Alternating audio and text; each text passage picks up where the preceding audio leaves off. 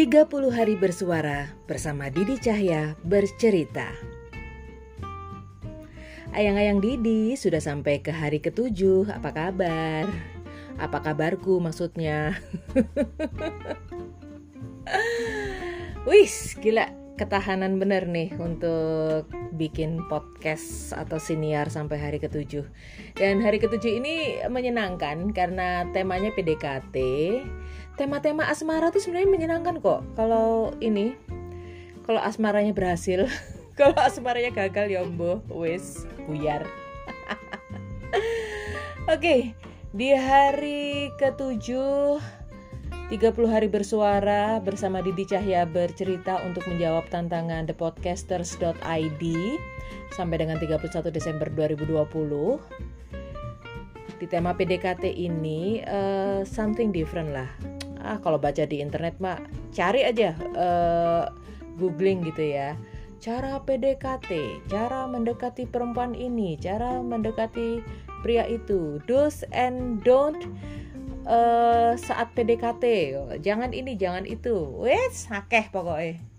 Jadi mubazir kalau misalnya aku mau bikin begituan di ini apa namanya podcast. Nah terus apa dong yang mau aku sampaikan di hari ketujuh ini PDKT juga nggak jauh-jauh PDKT juga tapi lebih kepada tips ngedeketin perempuan macan. Ini sebenarnya bukan tips ngedeketin perempuan macan sih, ngedeketin aku gitu. Enggak juga. Jadi begini, ayang-ayang Didi. Kalau kita berteman atau bergaul, seringkalinya itu kan bersama orang-orang sefrekuensi ya.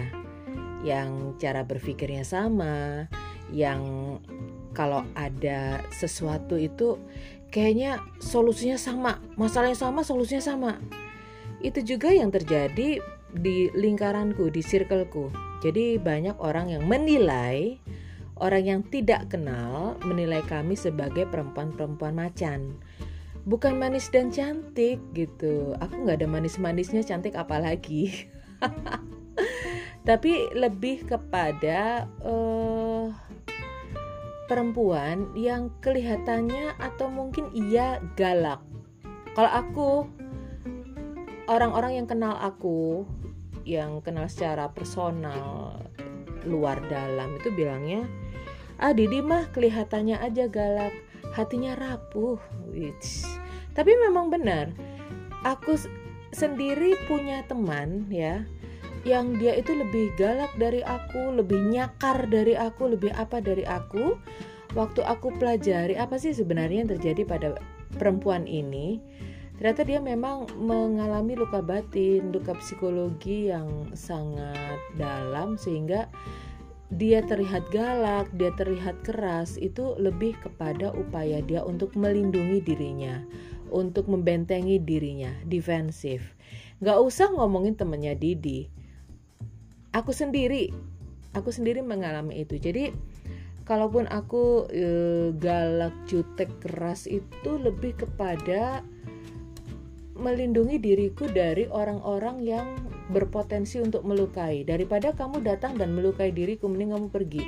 Nah caranya seperti itu.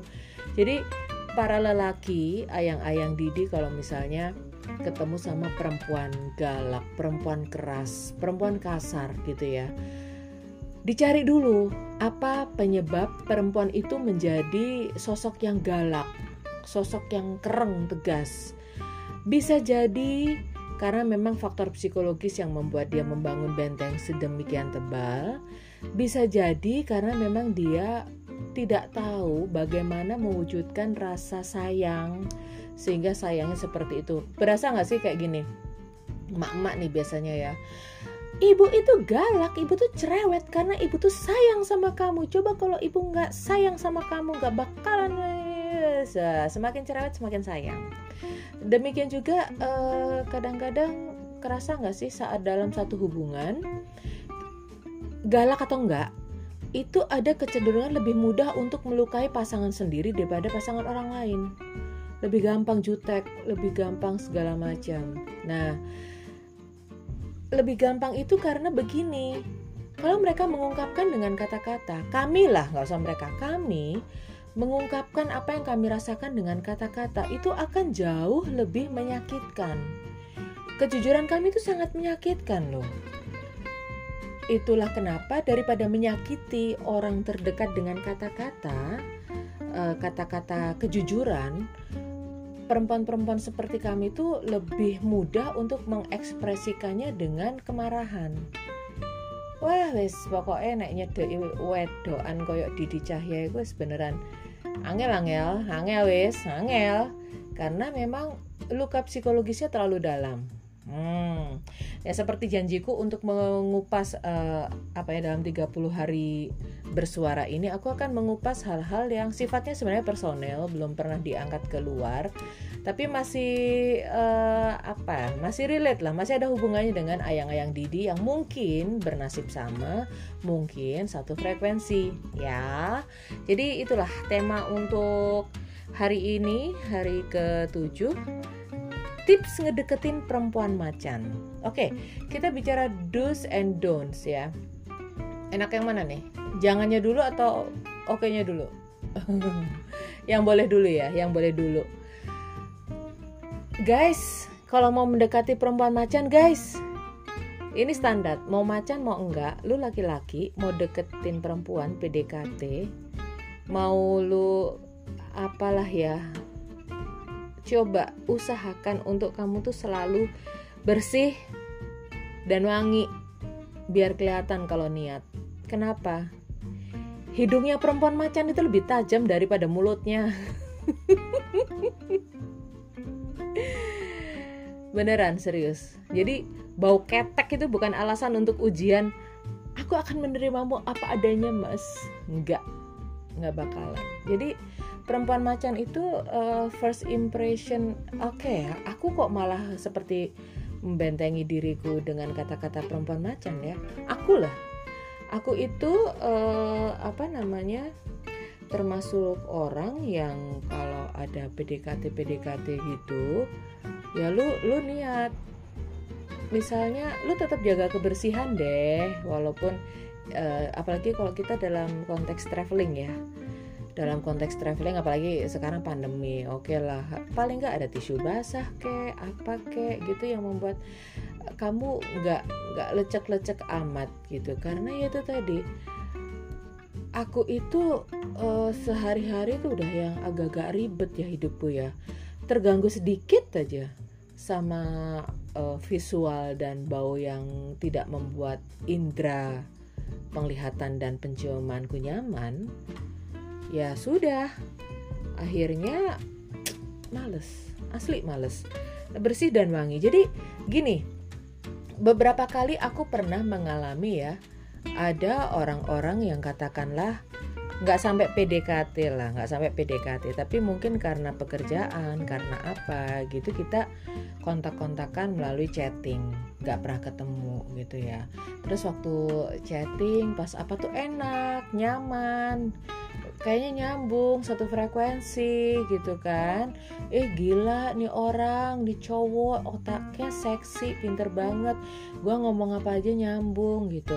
Tiba-tiba pas ketemu ya Allah Gusti kadang-kadang begini. Oke okay lah dia dia rapi dia uh, tampak apa ya uh, bersih lah. Ternyata jaketnya bau nggak dicuci. Ternyata keteknya bau nggak pakai deodoran. Hello guys. Sekarang sudah bukan era para lelaki yang bangga dengan odornya sendiri no ya. Jadi lakukan tampilan yang uh, ya sesuai dengan dirimu sendiri. Lu gondrong nggak apa-apa berantakan nggak apa-apa. Tapi paling nggak kamu bersih dan wangi deh. Itu syarat bener. Jadi itu syarat. Males deh aku kalau ngeliatin orang tuh uh, terus ya begitulah. Ya sekali lagi. Indera penciuman perempuan macan itu lebih tajam daripada mulutnya. Jadi daripada kamu dijutekin mending kamu bersih bersih dulu sebelum ketemu nah terus apa yang bisa kamu lakukan saat kamu PDKT kepada perempuan-perempuan macan ini? Perempuan-perempuan macan ini kan kesannya dominan ya, dominan, powerful gitu. Tapi bukan berarti dominan, powerful itu uh, apa ya? Kamu jadi minder, nggak pede, akhirnya nggak PDKT. Jangan, karena gini loh. Misalnya ini ada pengalaman beneran. Temenku perempuan itu pinter cantik dan dia mampu. Suatu saat ada seorang laki-laki yang menurutku ya menurutku tuh dia pinter ganteng ya. Cuman memang secara uh, karir secara apa dia belum belum terbentuk tapi mata mata visionerku mengatakan he koniku sesok dadi lanangan berhasil loh Pandangan visionerku mengatakan begitu. Tapi ternyata dia nggak pede. Dia nggak pede karena merasa uh, apa ya? Uh, dia lebih lebih lebih dari aku entah materi entah kepintaran entah apa jadi yang laki-laki ini minder untuk jalan sama perempuan itu. Dan yang sering terjadi adalah laki-laki itu tidak ngajak perempuan pergi makan atau apa karena nggak punya duit. Sebenarnya ya guys nggak apa-apa kok kalau kamu itu nggak selalu ngebayarin nggak apa-apa. Uh, karena sering kali perempuan itu lebih suka tentang kebersamaannya. Jadi lebih suka dia dia dia lebih suka untuk bareng sama kamu tapi catatannya adalah bukan berarti kamu laki-laki yang bisa terus-terusan ngeret. Jadi mentang-mentang cewek itu lebih mampu, lebih apa, lebih apa, kamu ngajakin terus tapi dia yang bayarin. Itu itu pengeretan banget. Aku pernah uh, ada PDKT akunya gitu suka gitu sama cowok yang ternyata setiap makan-makan atau apa atau minum aja nggak pernah bayar yang ngandelin siapa pun yang ada di situ gitu. Itu kan ngeselin gitu ya. Tapi nggak apa-apa. Kalau kamu misalnya memang eh, kepengen jalan pengen apa gitu nggak harus mahal kan? Jadi eh aku pengen ngobrol lama lo sama kamu tapi aku lagi bokek nih di warkop situ aja mau nggak? Nggak apa-apa cobain kalau kalau memang cewek itu mau ya udah itu jodohmu kalau nggak mau ya kamu apes gitu aja. Coba deh coba coba aja. Kami perempuan-perempuan galak ini dan yang menurut kalian apalah apalah kelas inilah itulah itu sebenarnya sama kok sama perempuan-perempuan yang lain ya. Terus apa yang harus kamu lakukan saat kamu melakukan PDKT kepada perempuan macan gitu? PDKT ke aku cari bahan obrolan yang nyambung. Kalau nggak nyambung nggak usah maksa deh. Meski kamu naksir setengah mampus tapi perempuan macan atau aku aja ya kalau misalnya ada cowok tuh nggak tahu naksirnya kenapa gitu tapi ngobrolnya nggak nyambung aku males. Aku males aku males. Jadi dulu tuh pernah ya waktu aku kuliah ini lagi-lagi cerita masa lalu nih. Uh, aku tuh terbuka berteman dengan siapa saja. Nah sampai akhirnya sekian puluh ber tahun berlalu ketemu lagi udah sama-sama dewasa. Terus dia ngomong sama aku gitu jalan yuk. Aku tuh dulu tuh suka sama kamu cuman gak pede. Kenapa? Karena kamu dari Surabaya Karena kamu Aku kan anak komunikasi aduh ya. Kalau di FISIP dulu tuh komunikasi strata tertinggi Sementara dia jurusan lain. Aku nggak pede sama kamu. Terus nah sekarang dia udah punya posisi dia punya kedudukan punya materi beranilah dia PDKT oke lah nggak apa-apa lah aku gitu ya. Jalan-jalan aja. Yang terjadi adalah ngobrolnya nggak nyambung. Aku males. Aku males. Jadi uh, coba kamu cari dulu informasi tentang perempuan yang kamu gebet dia itu berkecimpung di mana, sukaannya apa. Tapi kamu jangan maksa. Misalnya nih, aku lagi sekarang lagi suka uh, Korea-Koreaan gitu. Ya udah jelas dong, kamu jangan menyerang kesukaanku sekarang tentang drama Korea atau K-pop. tapi bukan berarti juga terus kamu maksain diri untuk ngomongin drakor maksain diri untuk ngomongin K-pop padahal kamu nggak tahu. Udahlah nggak usah maksain diri. Coba cari materi lain yang mungkin bisa sefrekuensi. Jadi jangan mentang-mentang aku suka ini terus kamu maksa ke situ. Aduh udah ya. Jadi sebelum pendekatan carilah bahan obrolan yang nyambung. Nanti frekuensinya juga ikut nyambung. Kalau obrolannya klik gitu ya Terus kamu para lelaki keluarkan potensimu. Jadi uh, gini, kadang-kadang aku nggak ngerti ya.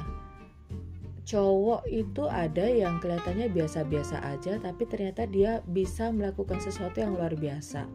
Sesimpel ini, um, misalnya kamu naksir teman kerjamu yang menurutmu macan gitu ya atau atasanmu misalnya. Tapi ternyata kamu punya potensi, potensi kamu bisa utak-atik komputer, potensi ternyata kamu pinter masak, potensi ternyata kamu pinter nulis, potensi ternyata kamu bisa bikin video. Ya udah, itu tunjukin aja. Apa pun itu. Jadi maksimalkan potensimu. Apa pun itu. Oh, aku jadi ingat Jungkook BTS. Gila ya, tuh anak bisa macam-macam ya. Nyanyi bisa, ngedance bisa, semua cabang olahraga dia bisa. Jadi aku tidak menyuruh kamu untuk menjadi seperti anggota BTS gitu. Tapi paling enggak ayolah gali potensimu. Jangan hanya gini. Orang kayak aku itu gampang bosan dengan lelaki yang membosankan Membosankan itu apa?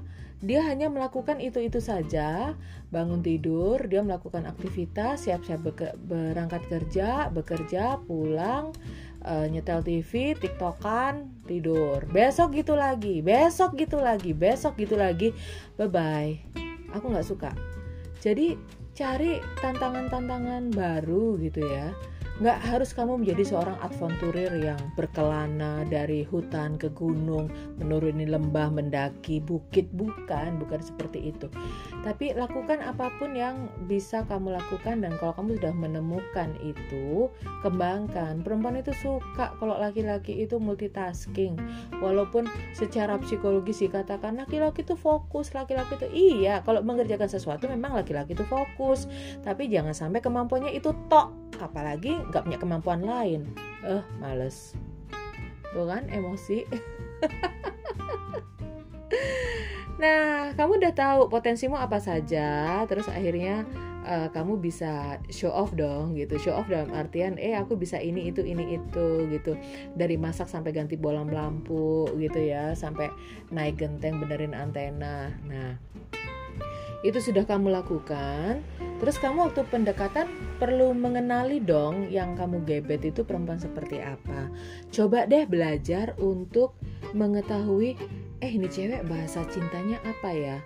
Pahami bahasa cinta calon pasanganmu. Walaupun aku akui ini agak susah ya karena biasanya pas PDKT aslinya belum kebuka semua. Jadi dia potensial menggunakan bahasa cinta yang mana kita nggak tahu. Oke, aku ulas sedikit ya. Uh, mungkin kamu lupa bahasa cinta pernah aku uh, sampaikan di podcastku yang sebelumnya. Jadi ada word of affirmation. Nah, ini kesalahan laki-laki adalah dia kadang-kadang gebiah uyah ke semua perempuan digombalin I love you, aku suka sama kamu, kamu cantik hari ini, masakanmu enak kalau perempuan itu uh, kebutuhannya atau bahasa cintanya adalah word of affirmation, dia pasti akan menerima kata-katamu dengan sangat berbunga-bunga. Dia senang digombalin. Itu aku. Hmm. Serius. Tapi kalau ternyata perempuan itu bahasa cintanya bukan word of affirmation, kamu beri kata-kata itu, kamu dilepeh. Dipikirnya kamu cuman gombal. Asli, wes, ojo, ojo diterus no kamu cari dulu. Bener nggak sih bahasa cintanya word of affirmation? Nah kalau kalau ternyata dia bukan word of affirmation dia tidak suka dipuji dia dia nggak perlu uh, diapresiasi dengan kata-kata indah tapi dia perlu quality time. Karena dia lebih suka bersama kamu dengan waktu yang berkualitas. Kalau kamu ketemu sama perempuan kayak gini jangan coba-coba pas kamu kencan kamu mainan handphone. Modiar dilengosi tok terus kan ditinggal jangan jangan jadi usahakan kamu meluangkan waktu untuk bertemu. Oke, teknologi sekarang itu udah bisa video callan, bisa macam-macam. Tapi kalau kamu jarang ketemu juga orang yang bahasa cintanya quality time lama-lama cintanya pudar lama-lama cintanya itu luntur. Makanya orang-orang yang bahasa cintanya quality time itu tidak akan bisa LDRan dia akan lebih memilih cari orang baru di dekat dia karena bisa ketemu bisa ngobrol. Ya kan? Nah itu kamu harus tahu. Jadi udah tahu tuh cewek misalnya kamu kenal waktu dia belum pindah gitu ya udah tahu dia tuh orangnya nggak bisa LDRan masih kamu coba hubungi ya dilepeh ya nah terus ada juga bahasa cinta physical touch kamu nggak usah ngeres, nggak usah ngeres. Jangan mentang-mentang gebetanmu itu physical touch terus kamu tanganmu grepe-grepe ya nggak gitu juga. Aku adalah selain word of affirmation itu aku adalah orang yang bahasa cintanya tuh physical touch. Aku punya sahabat waktu kuliah dulu dia teman kerjaku juga. Dia tahu masa-masa beratku dia tahu kesulitan-kesulitanku. Apa yang dia lakukan? Saat aku nangis saat saat aku apa gitu dia genggam tanganku terus aku dipeluk. Dia cowok dia cowok. Dia meluk aku. Tanpa kami uh, kami bukan TTM kami bukan HTS kami bersahabat. Tapi dia tahu banget bahasa cintaku tuh pelukan. Jadi saat aku udah panik atau udah apa tuh dia pegang tanganku. Sering gitu malam kita ngobrol berdua tuh tanganku diremet-remet pegangan tangan. Dinyamankan atau kalau enggak aku lagi panik atau apa punggungku dielus-elus udah udah udah tenang tenang tenang. Nah itu aku. Physical uh, physical touch banget.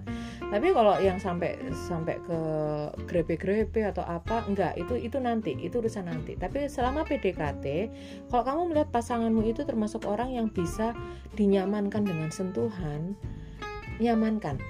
Ini apesnya begini. Aku pernah naksir cowok yang waktu itu aku pernah ada kejadian satu trans alat transportasi dengan dia uh, mengalami kecelakaan. Dan dia nggak sengaja mungkin mau menenangkan aku ya. Terus tuh dia tuh mengusap dahiku gitu loh. Aku tuh sampai gini yang diusap tuh dahi yang rontok itu hati kan itu kesel banget. Karena memang bahasa cintaku itu physical touch. Gitu jadi hati-hati hati-hati buat kamu yang mungkin nggak punya perasaan terhadap orang tapi kamu nyentuh dia padahal dia tuh bahasanya adalah sentuhan. Wes kamu mau taruh? Pasti orang itu gr sama kamu ya. Wes. Terus juga give. Kamu kamu lihat dia adalah orang yang suka dikasih hadiah nggak? Kalau memang dia orang yang suka dikasih hadiah dikasih bunga dikasih apa ya udah lakukan. Tapi itu tidak berlaku buat aku karena menurutku kamu ngasih aku hadiah kamu ngasih aku barang tapi nggak butuh barang itu buat apa? Cuman menemuin tempat. Nah kalau aku tuh seperti itu. Jadi kamu pahami bahasa cintanya seperti apa kamu PDKT dengan uh, bahasa cinta yang sesuai dengan gebetanmu itu. Nah wes ya. Wes udah tak kasih tips and tricksnya loh itu.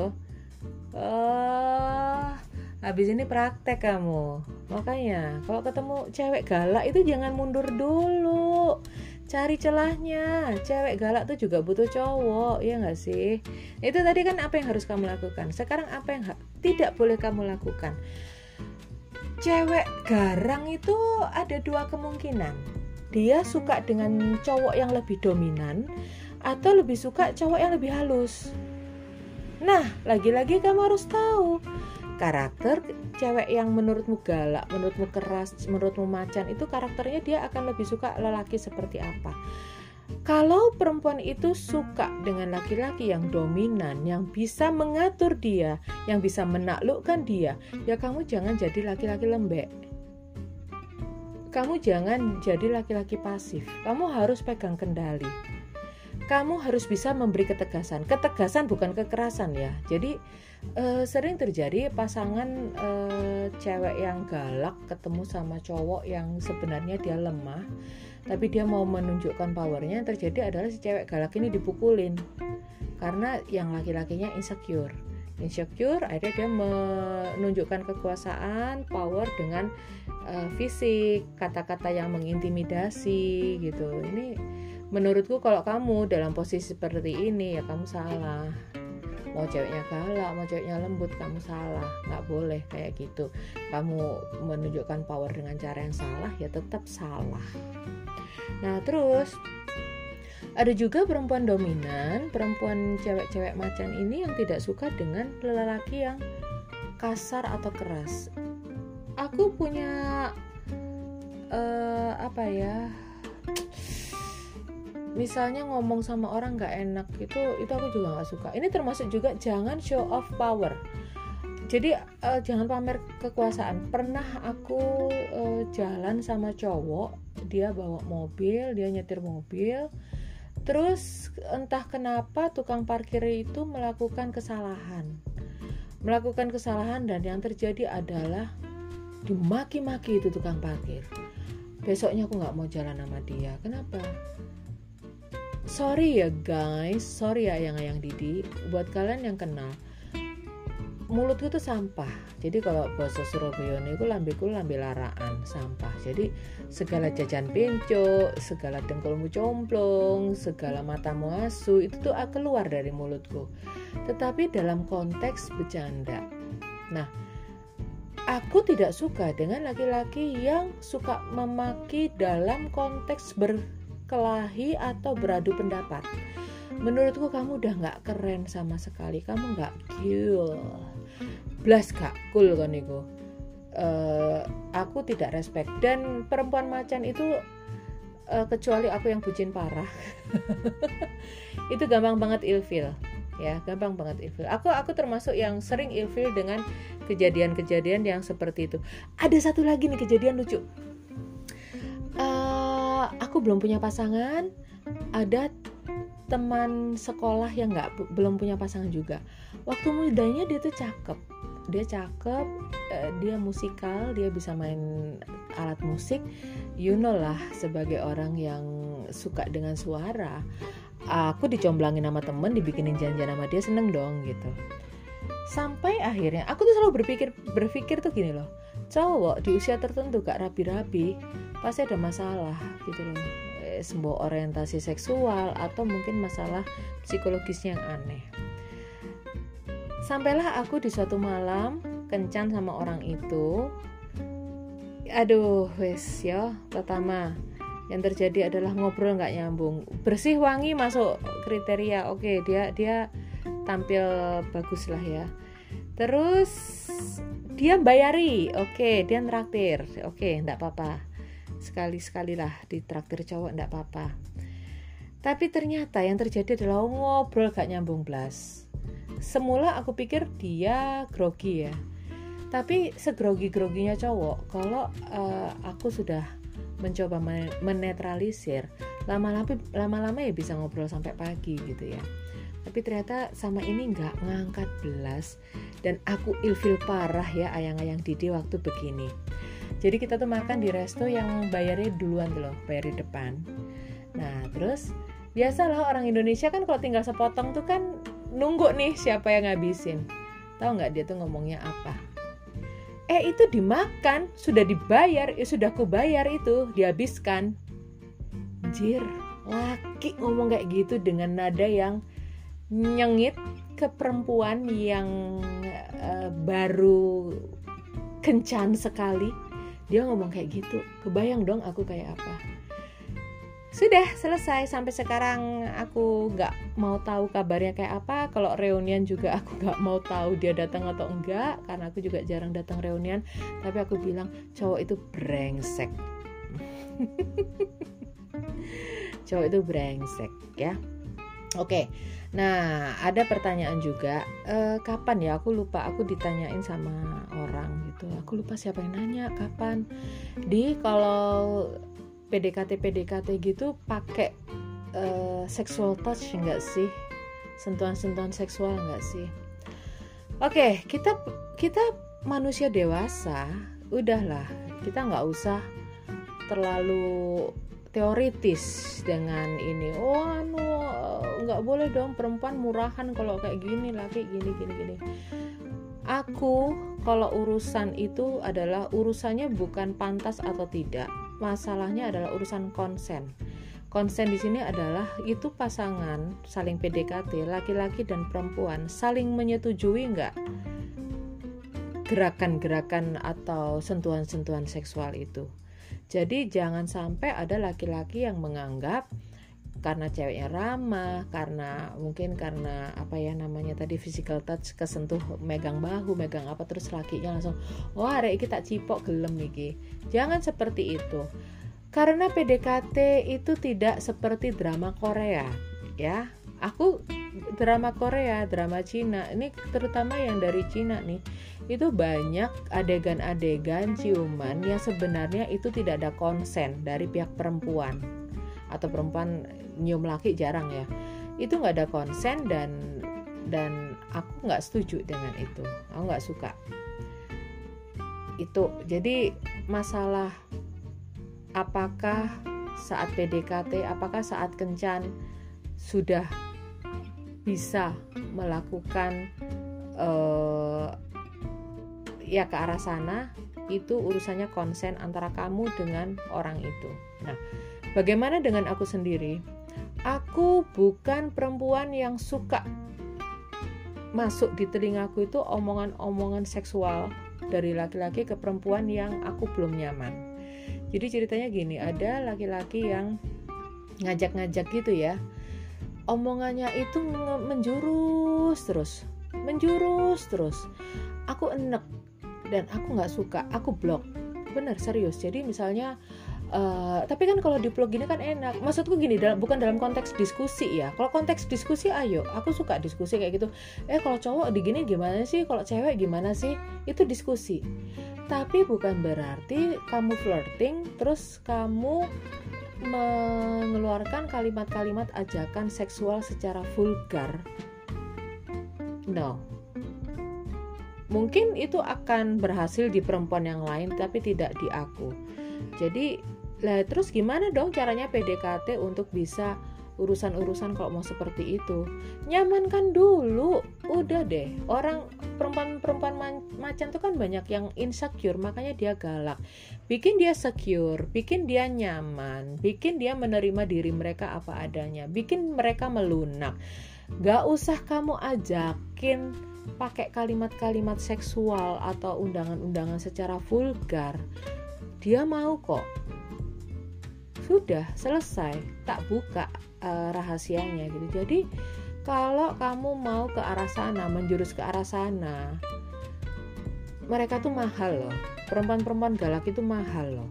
Jadi kalau kamu mau menaklukkan mereka, jangan dengan cara yang murah, dengan mengundang, menggunakan kalimat-kalimat seksual enek tahu jadi bukannya ajakanmu bersambut tapi malah kamu di blok kamu diblokir. Itu yang terjadi. Udahlah ngobrol aja berteman aja bersahabat aja. E, nanti lama-lama kalau udah nyaman wes kilaf kilaf gitu loh. Ya nggak sih? Salah ya. Tapi emang kenyataannya seperti itu. Perempuan-perempuan galak itu kalau sudah dipegang hatinya kalau sudah jatuh cinta dia akan menjadi perempuan terbodoh sedunia termasuk aku makanya aku takut banget jatuh cinta. Kalau kamu ayang-ayang Didi ada cowok yang bisa bikin aku jatuh cinta lagi. Kalian hebat. Kalian pancen ngeten. Oke okay. wes ya udah tak buka loh rahasianya untuk mendekati perempuan macan. Tips ngedeketin perempuan macan. Jadi aku tidak mau lagi ada teman laki-lakiku yang mengatakan oh, habis dia galak sih habis dia ini sih. Sudahlah segala galaknya perempuan dia tetap butuh belayan laki-laki dan dia akan melunak oke? Okay? perempuannya melunak laki-lakinya mengeras itu nggak tahu lagi. Aku itu urusan lain tuh kan? Omonganku kan akhirnya jadi ke sana kepancing. Jadi daripada aku kepancing lebih jauh lagi ketahuan aslinya kayak apa ya sudah. Sampai di sini aja obrolan tentang tips ini tapi tips ini tidak akan berguna kalau nggak kamu praktekkan. Jadi ayang-ayang Didi jangan takut ya untuk mendekati melakukan PDKT ke perempuan-perempuan galak perempuan-perempuan macan kayak aku karena perempuan juga manusia. Dia juga butuh belayan dan kasih sayang dari pria. Oke? Okay? wes ya sampai ketemu besok di tema yang lain. Aduh emang pasangan. Harus kolab nih aku sama orang. Tapi kolab sama siapa ya? Penasaran perkara pasangan seperti apa? Deh kita bahas besok ya. Bye.